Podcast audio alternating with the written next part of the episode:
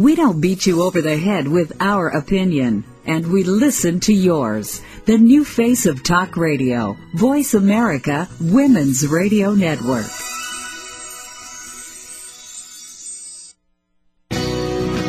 Welcome to the Kathryn Zox Show. This informative and entertaining show will start your mornings off on the right foot. Here's your host, Kathryn Zox, your social worker with a microphone.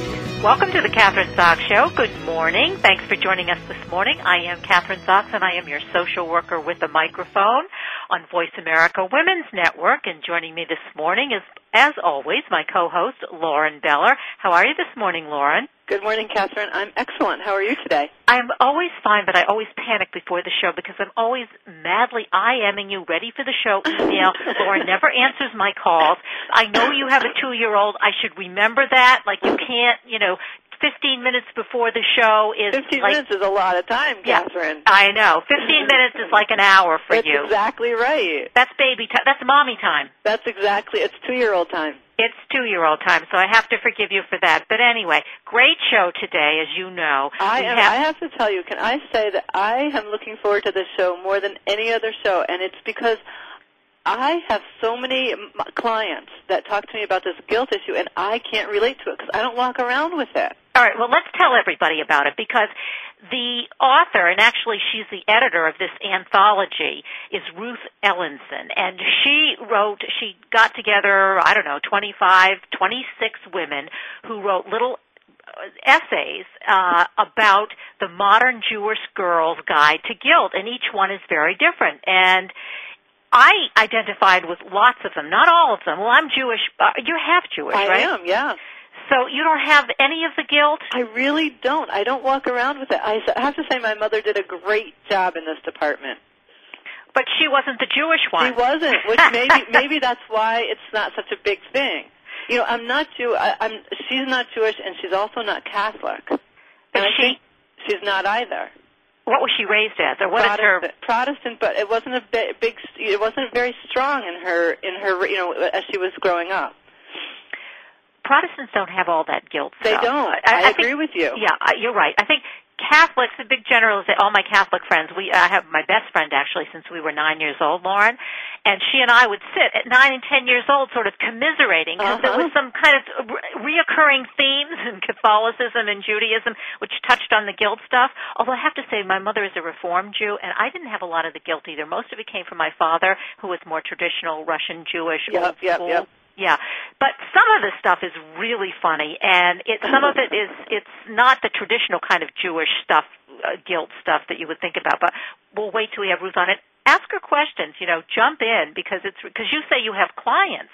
Uh, Lauren is a business coach for those of you who are just joining us, and a life coach. So you do have women come into your practice. Oh, all the time, all the time. It's, it comes up. Matter of fact, I've thought of making it a module, and it's so not like it's so foreign to me. So I'm so excited to hear what she's got to say about this. So, are there any the, are there any particular things that you keep coming up, like with say women clients who are Jewish about, uh, you know, you're coaching them in their businesses? I mean, can you think of, or, or are they all very different? Well, I think the overarching thing is that people tend not to take care of themselves because of guilt of taking care of others. So they don't put themselves to ta- they don't take care of themselves out of guilt, and that to me just is backwards. So that's the mommy stuff, or the mother, or what you're supposed to or be as even a Jewish yeah, mother. it could be all, any. It doesn't even matter what kind of taking care of, whether it's kids, whether it's husband, whether it's you know employees. But I'm finding that it's they put others before themselves, and therefore they're because of guilt. I, I, Lauren. Yes. I, I, I'm cured. Uh, let me just say that I'm, I'm divorced. I have a boyfriend. No one lives with me. I live in my big house all by myself. I do exactly what I want. And by the way, I'm on my way to Milan and Dubai this week. Look at you! Yeah, Oh so- my goodness! Did I cure myself? You I'm totally are cured. You could It's all- write the the, cure, the book on the cure. It's all about Kathryn. I think there's nothing the matter with that. No, I, I you know, it's I I'm kind of I'm really excited about Dubai because I mean I've been to Italy before. I've never been to Milan, but we're going to go to the opera, see Romeo and Juliet. But Dubai is going to be really something that's just totally foreign. I assume um, it's kind of like I think a kind of glitzy, gold, glittery Las Vegas. I look forward to hearing about this. yeah, I can email, I can call you. My cell phone works in uh, anywhere. Really? Yeah. Well, they told me that about Costa Rica, and it didn't work. Well, did you put it on the on the right? Uh, you know, you have two set. Well, I have two settings. One is Verizon, and then one is it's GSM, and GSM usually works anywhere else. Oh, interesting. No, I called ahead of time, and they said, "Oh no, that particular area you should have no trouble with." Yeah, right. Yeah. and so then you get there and you can't communicate. Yeah. No, I, I well, we'll see, but but I'll try it. Anyway, we have to, the next Dr. Nieca Goldberg. She is a physician, a woman. She's a woman and a physician for w for women and she has written a book called Dr. Nieca Goldberg's Complete Guide to Women's Health, which is also very cool. She's at NYU and she works specifically in the, I guess she works, let's see, director of the new NYU's Women's Heart Program. So this book is just for women in terms of women's health, and she says that women have special needs. Uh, we're a different breed. Definitely, yeah. We know we know that, and so we need to be treated differently, and we react differently to our doctors. We communicate differently; they communicate differently with us. All of those kinds of things. I mean, we knew that, but there was never a specifically, I think, a book out to tell us what to do and how to take care of ourselves. Yay, it's here. It's here. Dr. Nieca Goldberg. So we uh we have quite a crew today. Anyway, so um tell me, so I'm going to Italy and uh Dubai. What are you doing? Recovering from the flu. Our whole family has had it. And um no immediate plans for travel, although I'm keeping my eyes open on trying to get a ski trip in soon, get a little snow, and looking at getting back to New York shortly. Well, I'm coming out to visit you in March. You know that. That's right. Oh, I forgot. In between there, you're coming out to visit. Yes, and it's the South by Southwest. This just happens to have happened. I mean, I didn't actually realize that South by Southwest, the big uh, music and film, um, what do you conference? No, you wouldn't call it a conference. What is it? It's um, just festival. Festival. It's a huge festival huge, in huge. Austin, Texas. Yeah, and you're here for it. I'm here for it. My son's film has, is, has been accepted there. That's big news. Yes, and so it's going to be on Friday. And I, Lauren, I got great tickets, and I, I'm, I'm you know, I'm by myself because nobody wants to be with me, and you can understand that. But so I've got tickets to all these great events. So I said, well, maybe Lauren will go with me to one or two of them. I would love that. Would you? Absolutely. It's, okay, because it's a big opening dinner where all the filmmakers and all the, um, I guess the music people are going to be at the Four Seasons, and I've got an extra ticket for that. Oh my goodness! How about your, it? Your son got these for you? I had to pay for mine. he goes because he's his is he's part of the whole program. He no. Even if you had to pay for them, you still got good tickets. Is what your point is, right? Yes. Oh, yeah, I got and great they're tickets. hard to get. Like some people, some places are just sold out. You can't get tickets anymore. So that's great. Yeah, and anybody thinking of going, if you're listening in Austin, folks, the hotel. Well, if you're in Austin, you don't need a hotel. But anybody else who plans to go to this thing, all the hotels, uh, at least online, it looked to me, most Very. of them were sold out. Yeah. Yeah, I'll be renting my rooms. Yeah. you can. You know, for that stuff, I remember my cousin. You remember when they had the uh, Olympics in Atlanta? She lived in Atlanta. Yeah. And everybody was renting out their rooms for thousands of dollars. I mean, enormous amounts of money. And if they had a big house, they could rent it out for twenty, thirty, forty thousand dollars for the amazing. Olympics. That's yeah. amazing. So you could do that. I mean, I, don't know. I'm not sure it would get quite the uh, dollar amount that the Olympics are getting, but I do have to say, for people in the arts world, it's a big deal here. Oh, I'm sure it draws a lot of well uh, money to the city. I mean, Absolutely. money. Yeah, it's great. Yeah, well, I had gotten my reservations, you know, a couple months ago, so I was fine. But when I was online, it- it looked like you know everything was sold out, and probably restaurants and all that kind of stuff. But the all the um, the people who you know the big people who are running this thing, I they two months ago or even earlier, they took over all the rooms at the Four Seasons in Austin. Yeah, that, that's it. Doesn't which is surprise not me. yeah, which doesn't surprise me either. So anyway, but I'm looking forward to it. That's going to be exciting. So In a couple of weeks. uh, yeah, in a couple of weeks when I come back from Dubai. Oh, I have to tell you this. Everyone says, "So what are you packing? What are you packing?" For Dubai? hmm For anything, just for this trip. It's only ten days, not that long. I'm packing an overnight bag. Good for you. How about that? Good for you. So you're going to buy all your clothes there? I have plenty of clothes. I am small and I'm shrinking daily, so that I. and these are warm clothes. Uh, you know, seven, it's high 70s, 80s, and 60s at night because it's the desert, not 60s Uh-huh. in Milan now because I think it's kind of springish. It's like Baltimore. So you know how cotton clothes, I can get four or five skirts in one little suitcase. What do you need? A Good for three- you. Yeah, a couple bras, couple pants, That's, I love that whole saying. You know, if you want to take a pack light for for a journey, adventurous journey, or whatever. I forget what the saying is, but that's I would I think that's great. What do you need really? You don't know, need that much, and you don't need the like keep packing and unpacking. And I really any if you're traveling, especially today, and with all the stuff you have to do and security and waiting in line, keep it simple. So I mean, simple. yeah, and. Dubai is the shopping capital of the world. Yeah, they actually had yeah. shopping week. So if you can't, unless you're some strange size, which I'm not, I can buy it there if I need it. Absolutely. So I, I'm yeah. So I'm taking an overnight bag. That's it. Good for you. I, you know, I traveled the other day. Now, obviously, for a very short overnight trip, but I literally, I rolled my clothes into a little, you know, like I rolled them. You know how you sometimes see them in the stores, all nicely rolled. I love that look. I rolled my clothes up and I put them in the tiniest little, like, wheelie duffel bag. And it was, I had no, I had a carry-on. I didn't even check my bags. And I just, I kept it so simple. It's so much easier to travel simple. because you don't have to think about it, and you don't have to yeah, unpack and pack. Right, Exactly, it less simple. to lose, and and if I didn't, I forgot something, and I went and bought it. It was no big deal, and I got the cutest little black sneaker shoes. Oh my goodness! You know, when you buy it, when you're traveling like that, you find different things. So black sneaker shoes, like Ke- like Ked's black sneaker shoes, like low, low high tops.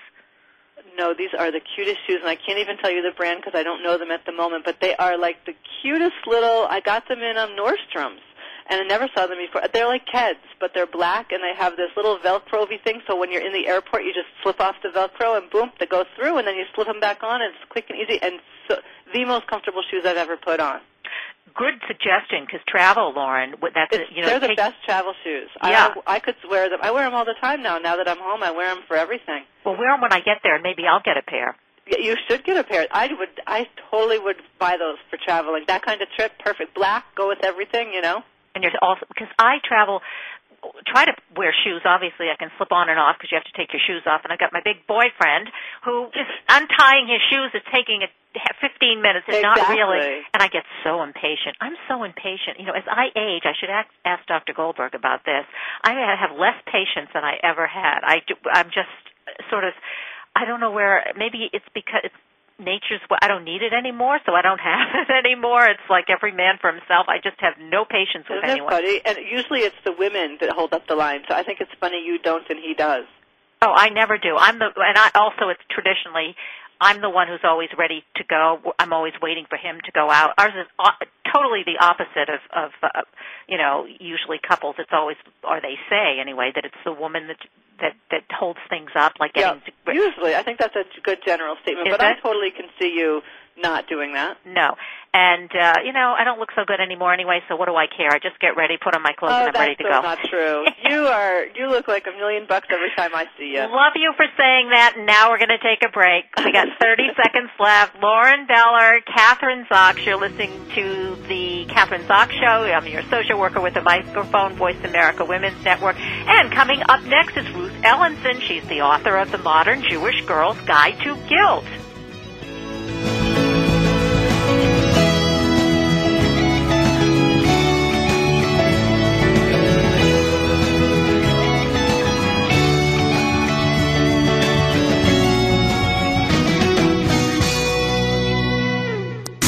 Talk with you, not at you. We're Voice America, Women's Radio Network, the new face of talk radio. Ladies, are you looking for a place where you can talk candidly about anything and everything? Well, here it is. Timeless Women Speak on the Voice America Women's Channel. We'll talk about sexuality, age proofing your career, finding your passion and purpose, keeping your brain power, keeping your marriage fresh, dating for grown-ups, plastic surgery, surviving our beauty culture, and much more. Tune in Tuesdays at 11 a.m. Pacific to Timeless Women Speak with Dr. Nancy O'Reilly on the Voice America Women's Channel. Experts say everybody is addicted to something.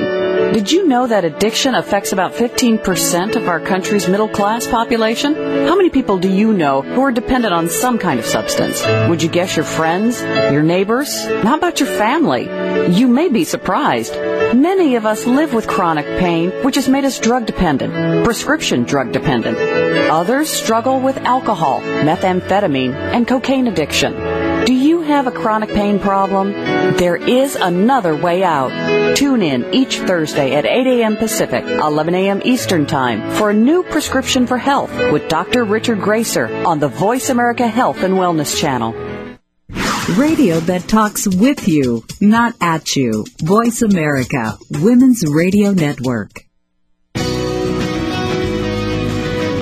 You're listening to The Kathryn Zox Show on the Voice America Women's Channel. If you would like to join our conversation this morning, call now. The toll free number is 866 472 5788. That number again is 866 472 5788. Welcome back to the Kathryn Zox Show on Voice America Women's Network. Thanks for joining us this morning. I'm Kathryn Zox, and joining me is my co-host.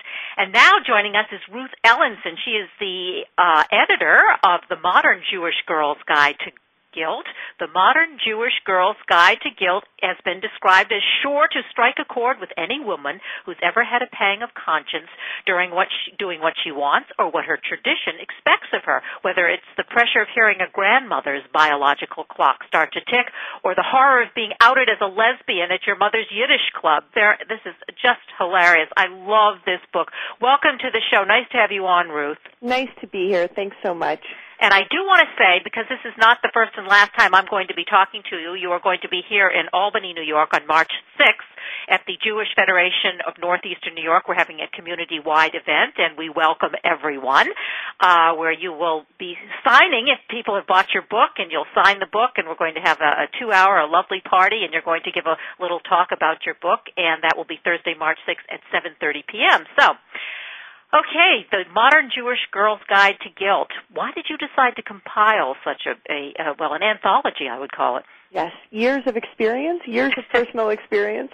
Um, basically, I had uh, I had had lots of personal experiences where I felt like what my tradition expected of me and what I wanted for myself as an individual came into conflict. And I sort of wondered if I was the only person who felt this way, or if other people also sort of experienced that type of push and pull.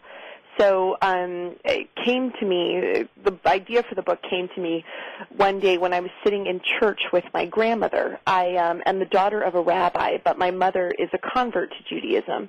And every summer I would go back and visit my maternal grandmother. And, you know, if she knew the term nachas, which is uh, a Yiddish word for familial pride, um, she would have it. And what would she want to do? She would want to take her grandchild over to church and show me off. And I was sitting with her in church one day, and I, all of my expensive Jewish education kicked in, and I thought, you know what? I shouldn't be here. It's not appropriate for me as a Jew to be in church. And then, of course, my grandmother looked down and smiled at me, and I just felt paralyzed by guilt. I thought, which part of me wins here? The part of me that wants to be a good Jew, or the part of me that loves my grandmother? And the truth is, there's no answer to that question. And so I was on a personal mission to find out if I was the only one who was locked into such battles, or if other people also felt a similar type of, you know, uh, moment of guilt. Well, it sounds like from all, and I read all the essays. Some of oh, them great. made me, and you know, it's interesting. Some I identified with, some I didn't. Different kinds. You know, people. I think women are guilty about different kinds of things within the Jewish religion, obviously. Uh, some of them I really laughed and some of them I really cried. So, um, let's talk about which one do you think that tell us the author and which one did you identify with the most, or is there one that you identified with the most? Sure. I mean, one of the, I'm so happy to hear that you had that reaction to the book, first of all, because that's one of the great joys of an anthology is, you know, you have all these different essays and all these different voices, and I'll literally have people come up to me and say, I loved essays A, B, and C, but you know X, Y, and Z had nothing to do with me. And the next person will come up and say, X, Y, and Z are my life, and you know, but A, B, and C I didn't relate to at all. So I always think that's the purpose of an anthology, and I'm always really happy to hear when people have that reaction. Um, one that I certainly identified with was an essay called "The House of Love and Bragging" by Amy Bender, which is an essay about worrying about worrying enough. This idea that you constantly are. Uh, you constantly worry about about whether or not you have enough anxiety over everything that's good in your life. And that's certainly something that I related to, um, for better. I related to that one also because I think there's that part where you know if you're not worrying enough and you're not concerned enough, then things are going to go bad. You have to really, you know, constantly be vigilant kind of thing and if you're not Exactly. then then you have somehow you feel like you have control over it even though you don't whatever exactly. it is It's a Yeah. fantasy, but it's a powerful one. That the more you know, the more you're worried, the more you can protect your own happiness, or the less you're worried, the more your impending doom is at hand. Um, and I really like how she relates that to the idea of being Jewish, and um, you know. But the other great thing about that is it's an idea that really I think has universal appeal. One thing that I think is funny to note is my grandmother's after the book came out, my grandmother's church group chose it as their book club group and all loved it. It was very funny. They said that afterwards it could have been called, you know, the modern the modern Methodist girl's guide to guilt. I love that. I think another one that I really identified with, and I don't know if this is on the lighter side or not, but it was the Yom Kippur pedicure, where, ah. and I forgot, actually I forgot who the author was, obviously, you know who it is. Daphne is. Merkin. Okay. And she writes about how she decided, for whatever reason, she just ended up having a pedicure, pedicure on Yom Kippur, which, for those of you who don't know, of course, is the holiest day of the year. And And suddenly the Day of Atonement, nonetheless. The Day of Atonement, nonetheless. I never had a pedicure, but I when I was going through a stage of being like slightly overweight and too fat, I actually did not go to temple because I felt like I was too fat to go and I didn't Oh. want to get dressed up to go. So I I didn't and I felt so guilty. But yet, and, I- and probably I it happened two or three times throughout my whole life. I mean, I'm a baby boomer, baby boomer, so there are a lot of high holy days, right? Yes. And wound Well, up and I'm sorry to hear that. That's Yeah. um, It's I'm very sad, to hear isn't that. it? I'm sorry to hear that I didn't know that story as I was putting the book together. That would have been perfect. yeah, it was. It, it but it's true, and it and it, and to tell you, and it happened more than once. But um, what about the one? And I'm I, I also identified with this one too because uh, being a baby boomer, not having kids till I was in my 30s, but married in my 20s. Uh, you write about the grandmother's biological clock, or uh, Right. That's a great essay by a woman named Katie Roiphe, whose mother is a famous feminist writer named Anne Roiphe, and she talks about being um being excuse me rather shopping with her mother for gifts for a registry and her mother bursts out crying in the middle of the regis- in the middle of the department store and turns to her daughter who just turned 30 and says I don't want you to die alone and of course Katie's like thanks for the vote of confidence mom. I really appreciate it.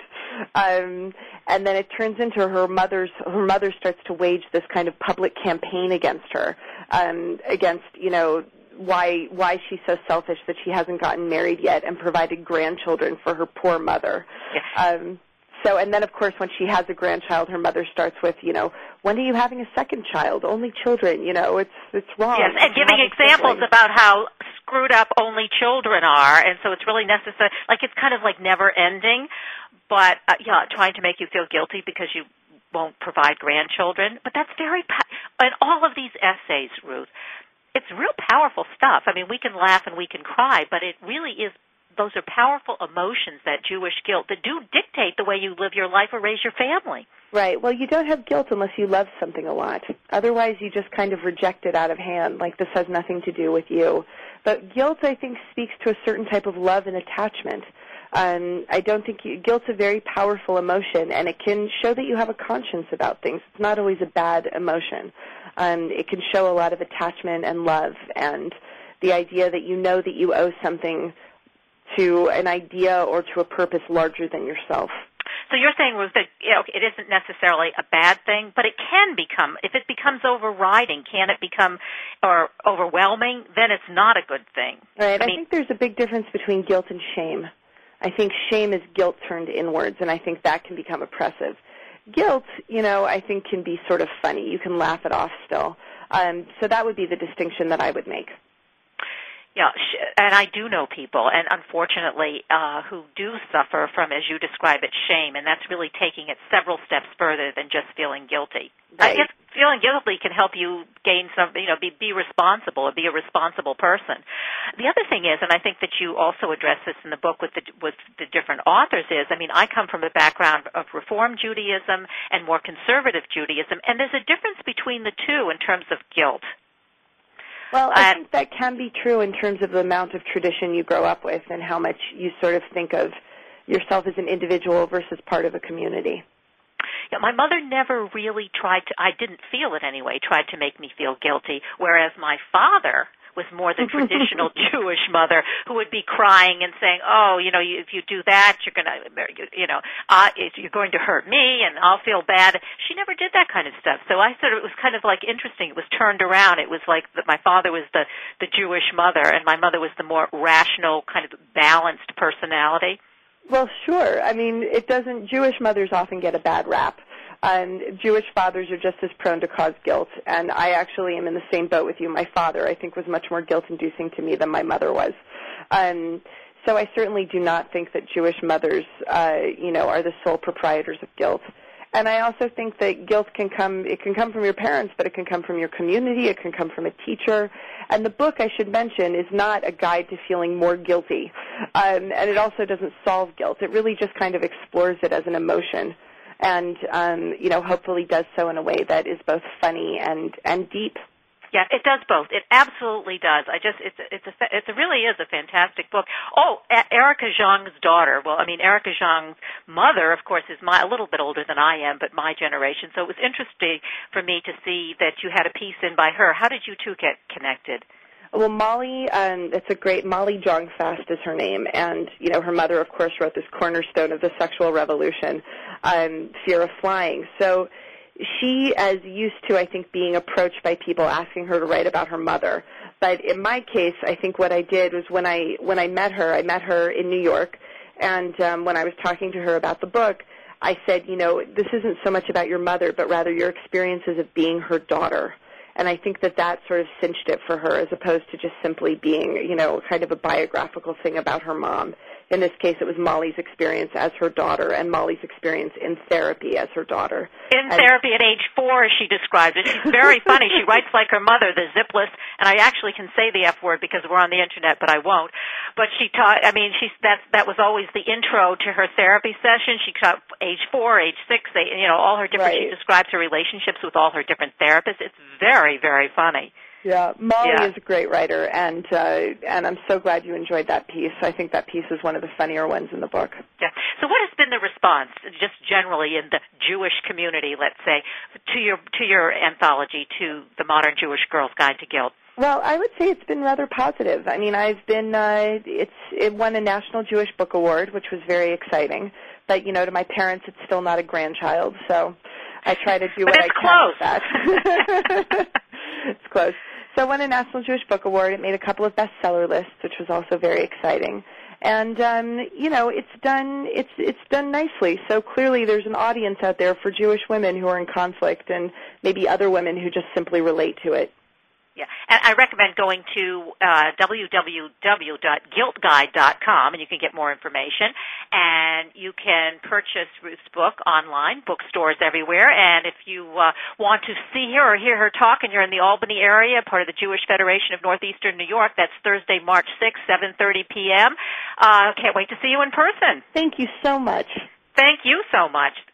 Uh, we're, uh, well, we have to say goodbye because we do have 30, about 30 seconds. I was just about to go on, but I'll have to wait till March 6th, and then I have other questions to ask you. Sounds great. All right. Okay. Thanks so much. Bye-bye. Thanks. Ruth Ellenson, editor of the Modern Jewish Girl's Guide to Guilt. I didn't want to let her go. You're listening to Kathryn Zox with Lauren Beller on the Voice America Women's Network. Thanks for joining us this morning, and we'll be back in a few minutes. Coming up next is Dr. Nieca Goldberg's Complete Guide to Women's Health.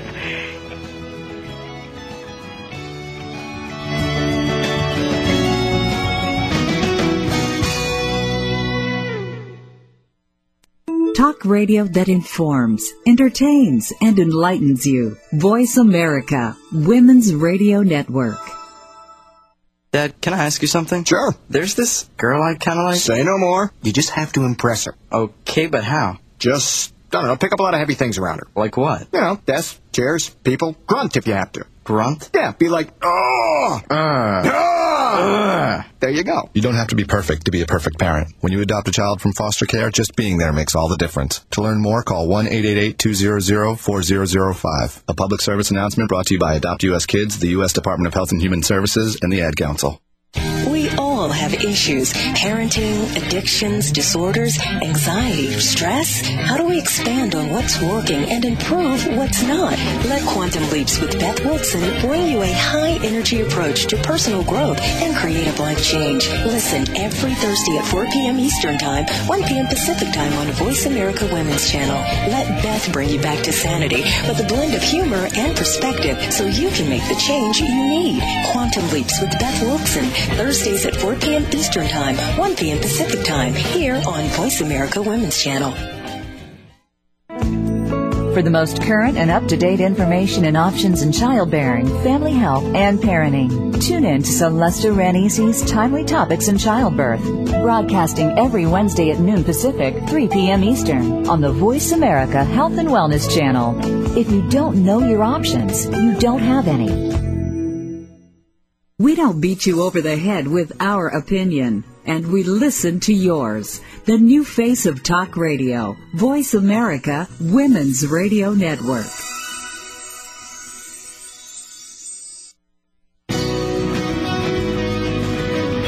Listening to The Kathryn Zox Show on the Voice America Women's Channel. If you would like to join our conversation this morning, call now. The toll free number is 866 472 5788. That number again is 866 472 5788.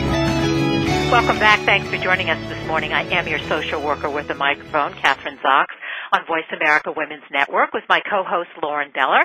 And joining us this morning is Dr. Nieca Goldberg. She is the author of Dr. Nieca Goldberg's Complete Guide to Women's Health. And uh, Dr. Goldberg is also the medical director of New York University's Women's Heart Program.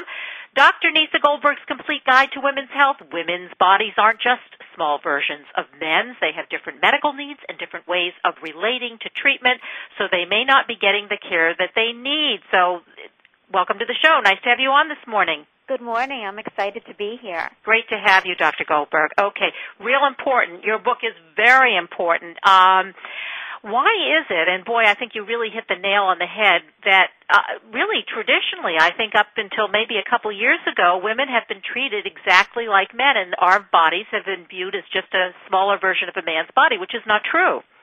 It's not, and it's really interesting. As I went through my medical training, every day the the we would learn about the disease of the day, and it would always be the example of a 165 pound man. The only time it was different was with pregnancy and childbirth. And yet, if women are the people that have babies, you have to understand that our physiology has to be different than men's. And it's not just related to our uteries and our uterus and ovaries. It happens to be our overall general health.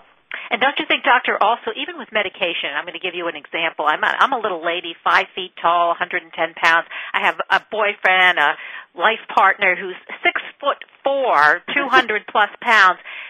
They recommend they oftentimes physicians will recommend the same medication for him as for me. Not only is it male female, but our bodies are so entirely different. Like, you know, take two aspirin, he needs to take four aspirin. I only need to take one. I mean, there's an That's example. You hit the nail on the head because even I had the experience where a doctor gave me antibiotics for an infection and they gave me the maximal dose of the antibiotics and one day I felt dizzy and lightheaded and the nurse working with me took my blood pressure and it was 70 because it, it dropped my blood pressure. The dose was too high. So I knew it firsthand. And it's really interesting because in my own practice, I tend to use lower dosages of medicines because I get the good effects on of the medication on my patients. Yes. You know, I'm able to lower their blood pressure and cholesterol. So one woman went to another doctor for um, another condition, and he said, "I can't believe that that dose is doing anything for you." I said, "Well." Your blood pressure was 110 over 70. He had the numbers.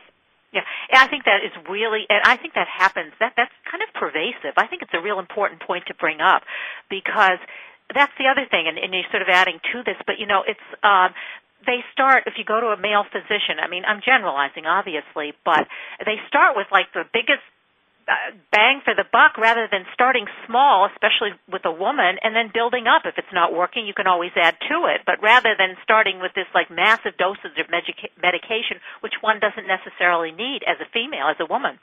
You know, I don't know where they started that because in medical school they always taught us to start with the lowest effective dose.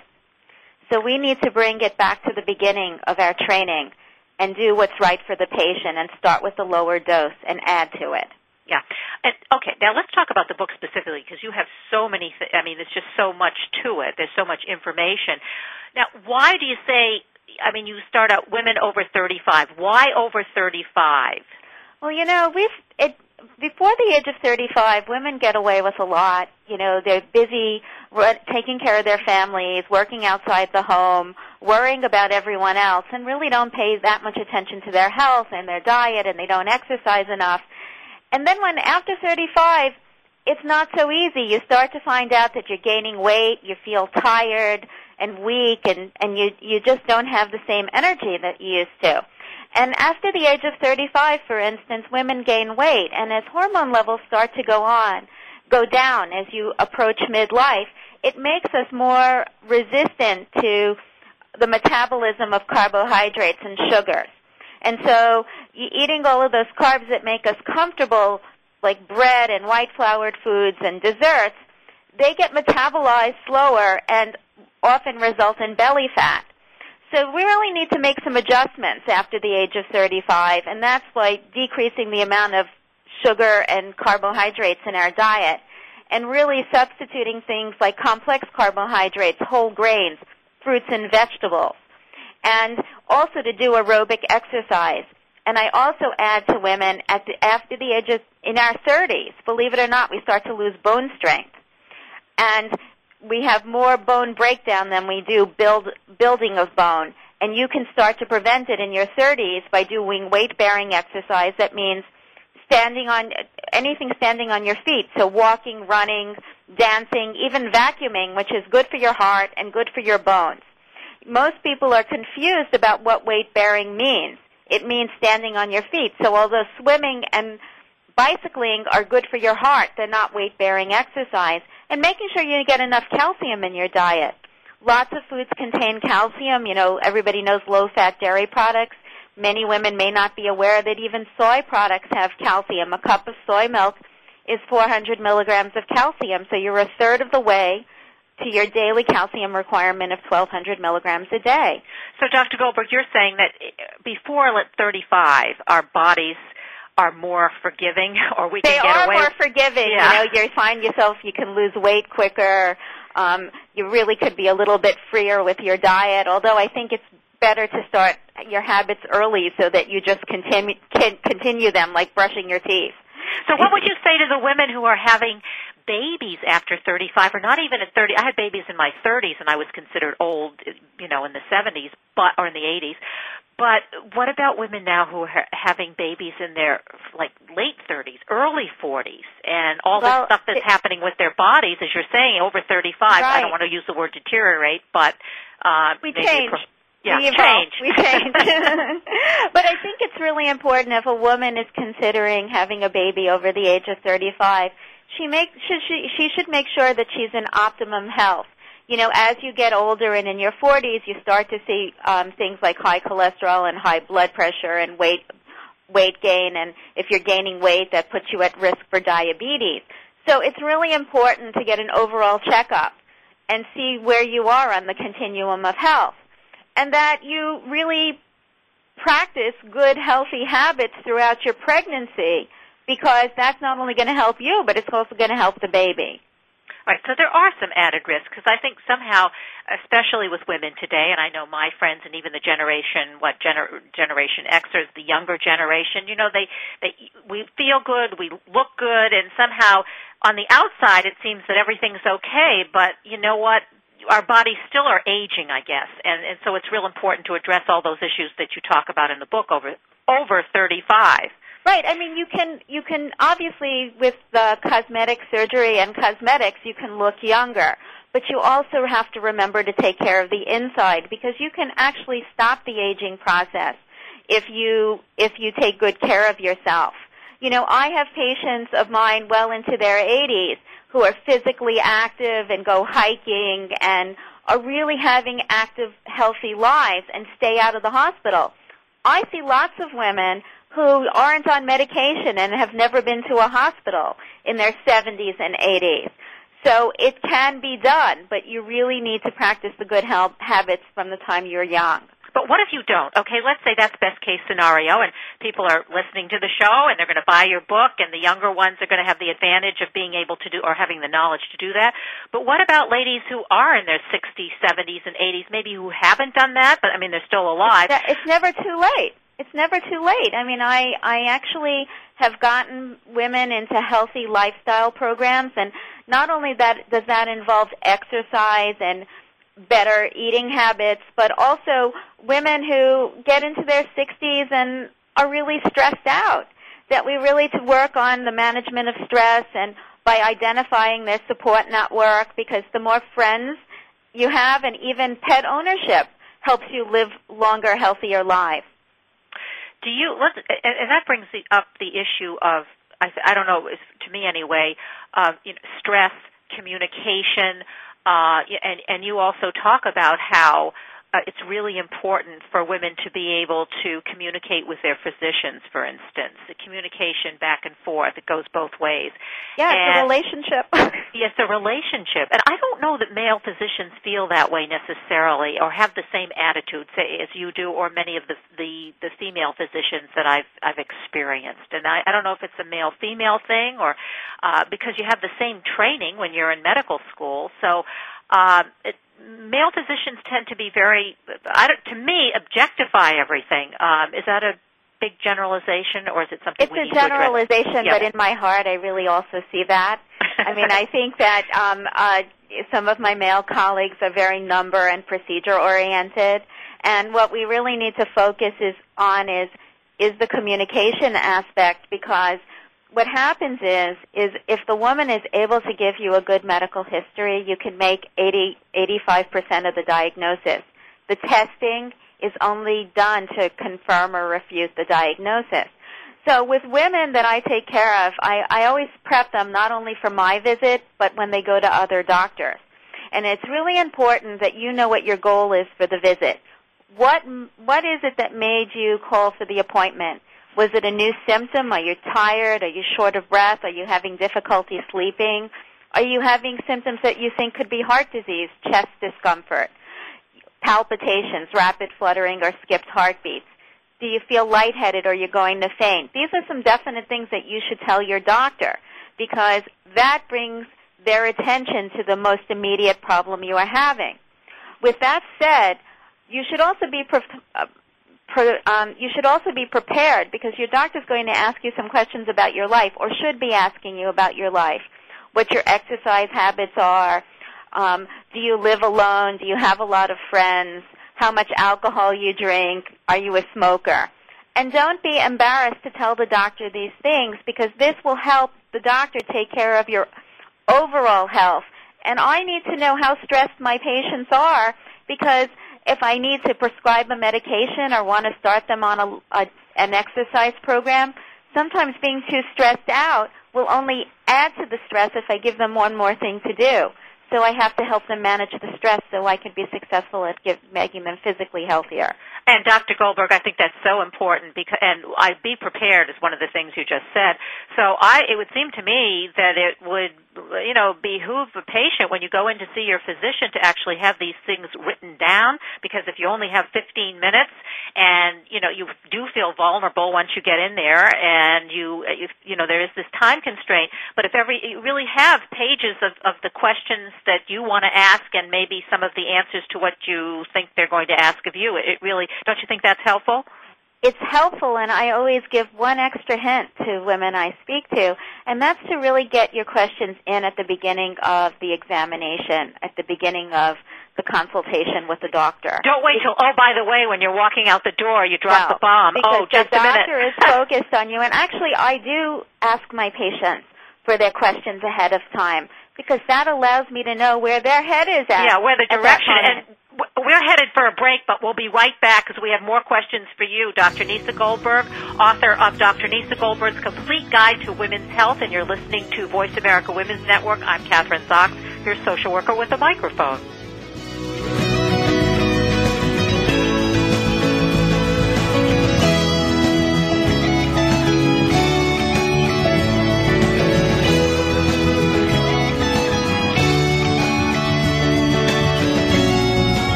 Talking about what you care about news, relationships, health, finances. Voice America, Women's Radio Network.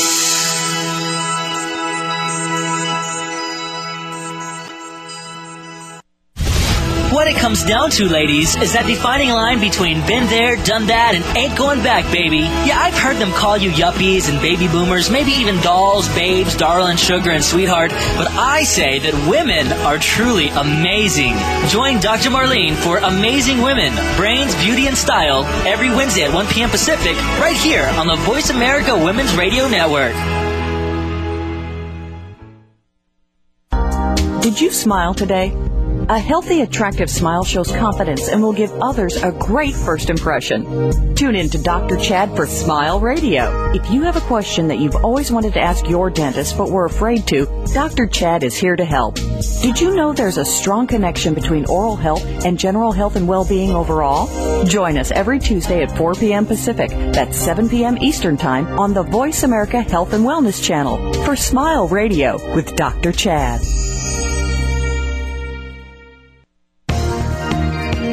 Ladies, what are you willing to do to live the life of your dreams? Are you willing to start today?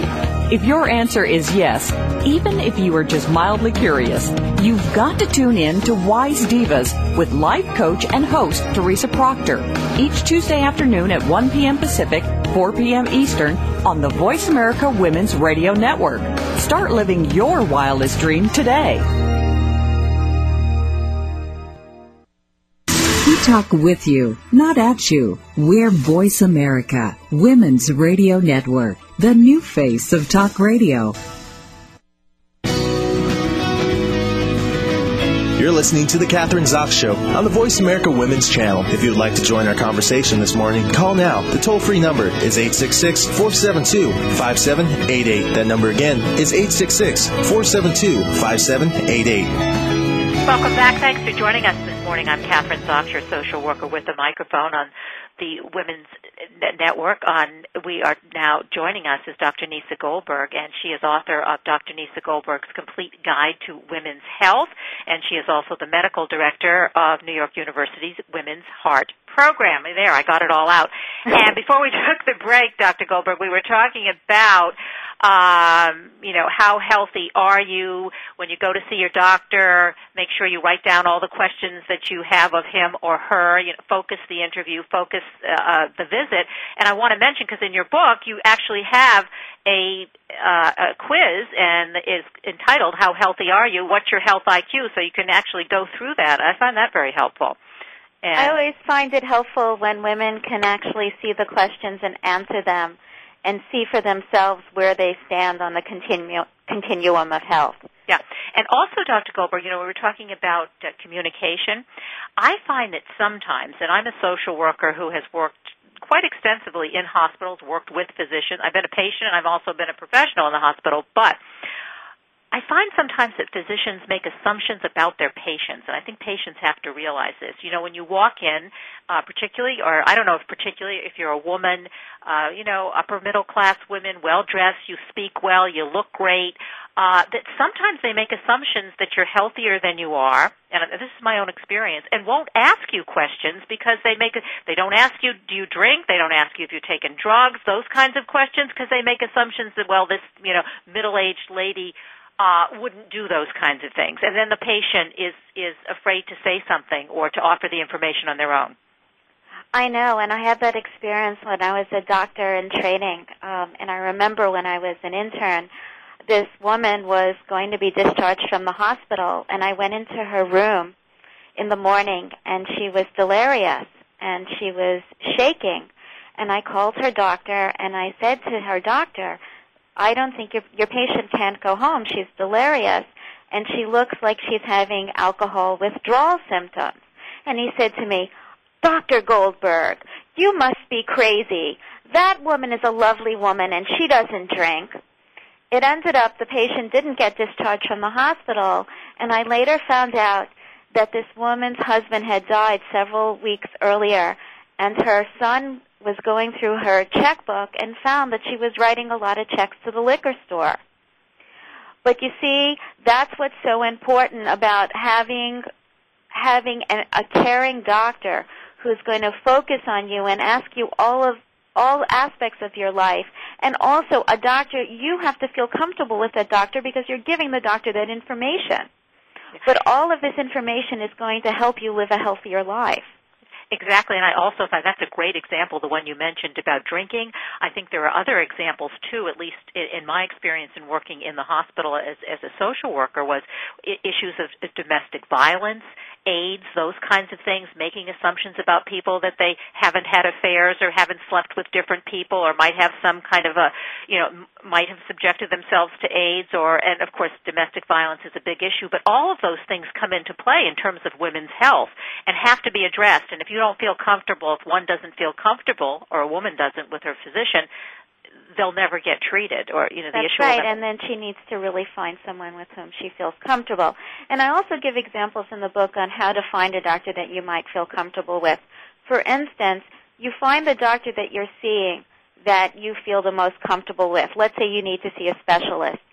A nice thing to do is ask that doctor for a recommendation if you need to go to a specialist. Because I find in my own practice, I generally choose doctors who have similar practice manners to myself. You know, spend time with the patients, really take care of the whole woman, evaluate all of their medical records so that they have a good idea of other conditions that might affect the area that they're looking at. Um, another thing is to talk to your friends, your close friends, and get recommendations from them. I think the worst thing that people are forced to do these days are really to look on their the list from their insurance plans because you're basically picking a doctor that's just on your insurance plan. Yeah, and I think you're right. I think most, uh, or at least in my experience, even friends of mine, that's what they end up doing. You're so right. Just picking it out of the book that you know where they're covered. You know, the the physician is covered on their insurance plan. So not a good idea to do that. You know, one of the things that's interesting is many hospitals have um, physician referral service numbers, and you can call in, and by computer they can check the doctor and the insurance plans that they're in. So that might be a way that you can find the doctor you're looking for and actually know if they're in your insurance plan. Yeah, that's another great idea. There's so many things in your book. I, I think that are very practical how-tos, which is what I like about it. Um, and, and that's another. That's a very good example. You know, let, let's talk about some. We only have a few minutes left, but you actually even co- talk about. Uh, you get into more things like taking care of your skin, your hair, your nails, those kinds of things, which are very. Uh, those are women's issues as opposed to men, I think.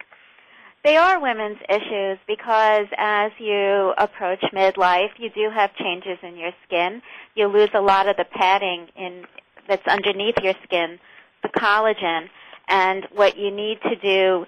Um, and and so what happens is, is many women I see in my practice as a cardiologist feel they're, like they're getting all these black and blue marks and are concerned, and that's because you have less padding and although the black and blue marks are not going to hurt you, they they are a little they're not attractive. Um, and and what I really tell women is to use creams to be very well hydrated. The other thing that damages your skin is certainly sun damage, and especially for women who smoke and go out in the sun, they have more wrinkles. Um, and you know you can prevent wrinkles by staying out of the sun and using sunscreen. With that said, because one of the ways you get vitamin D is by staying in the sun. If you're going to cover up and stay and and wear sunscreen, you're not going to be getting enough vitamin D, so you might have to supplement your vitamin D. So it's a catch-22. And another fact, I want you to verify this one, and I, I just learned this recently, that if you go out in the sun for, say, 20 minutes, and you, you which is good for the vitamin D, that you ha- actually have to look, you can't be wearing glasses. The sun has to be go, be directly on in in your eyes. Is that true? It has to, uh, if you're wearing glasses and protecting you from the Well, sun, then you don't absorb the vitamin D? No, that's not really true. You Okay. can you can be out of the sun. You you know you really should wear glasses in the sun because sun damage can actually increase your risk for cataracts. Okay, so that's not true. Glad I asked you the question. Uh, The other thing is, and, and the, that you brought up, that lack of collagen, and I think as a going through menopause, I, I, I experienced that and was actually terrified because you're so right, bumping into something and it very you know, just maybe bumping into a chair in the house and it's very painful. And it hadn't been before, wondering if there was something wrong with me. But you just, but you know, you just described it. It's not that. That begins to happen. It's a natural process. So you do have to be more careful. Let's say as you go through menopause and afterwards, in terms of bruises and bumps and those kinds of things. That's right. I mean, it's, we slow a little heal, uh, heal a little slower after menopause. So you might take a little longer to to heal a skin knee or something like that. All right, so be careful, ladies. Anyway, we have 30 seconds left. We could go on and on, but I want to make sure that listeners do know you can purchase Dr. Nieca Goldberg's book online and at bookstores everywhere. Dr. Nieca Goldberg's Complete Guide to Women's Health. So nice having you on the show this morning. It's always great to talk to you. Great, always great to talk to you. Have a great day. Thank you, you too. You're listening to the Kathryn Zox Show on Voice America Women's Network. Thanks for joining us this morning with Lauren Beller. Have a great day, and we'll see you next week.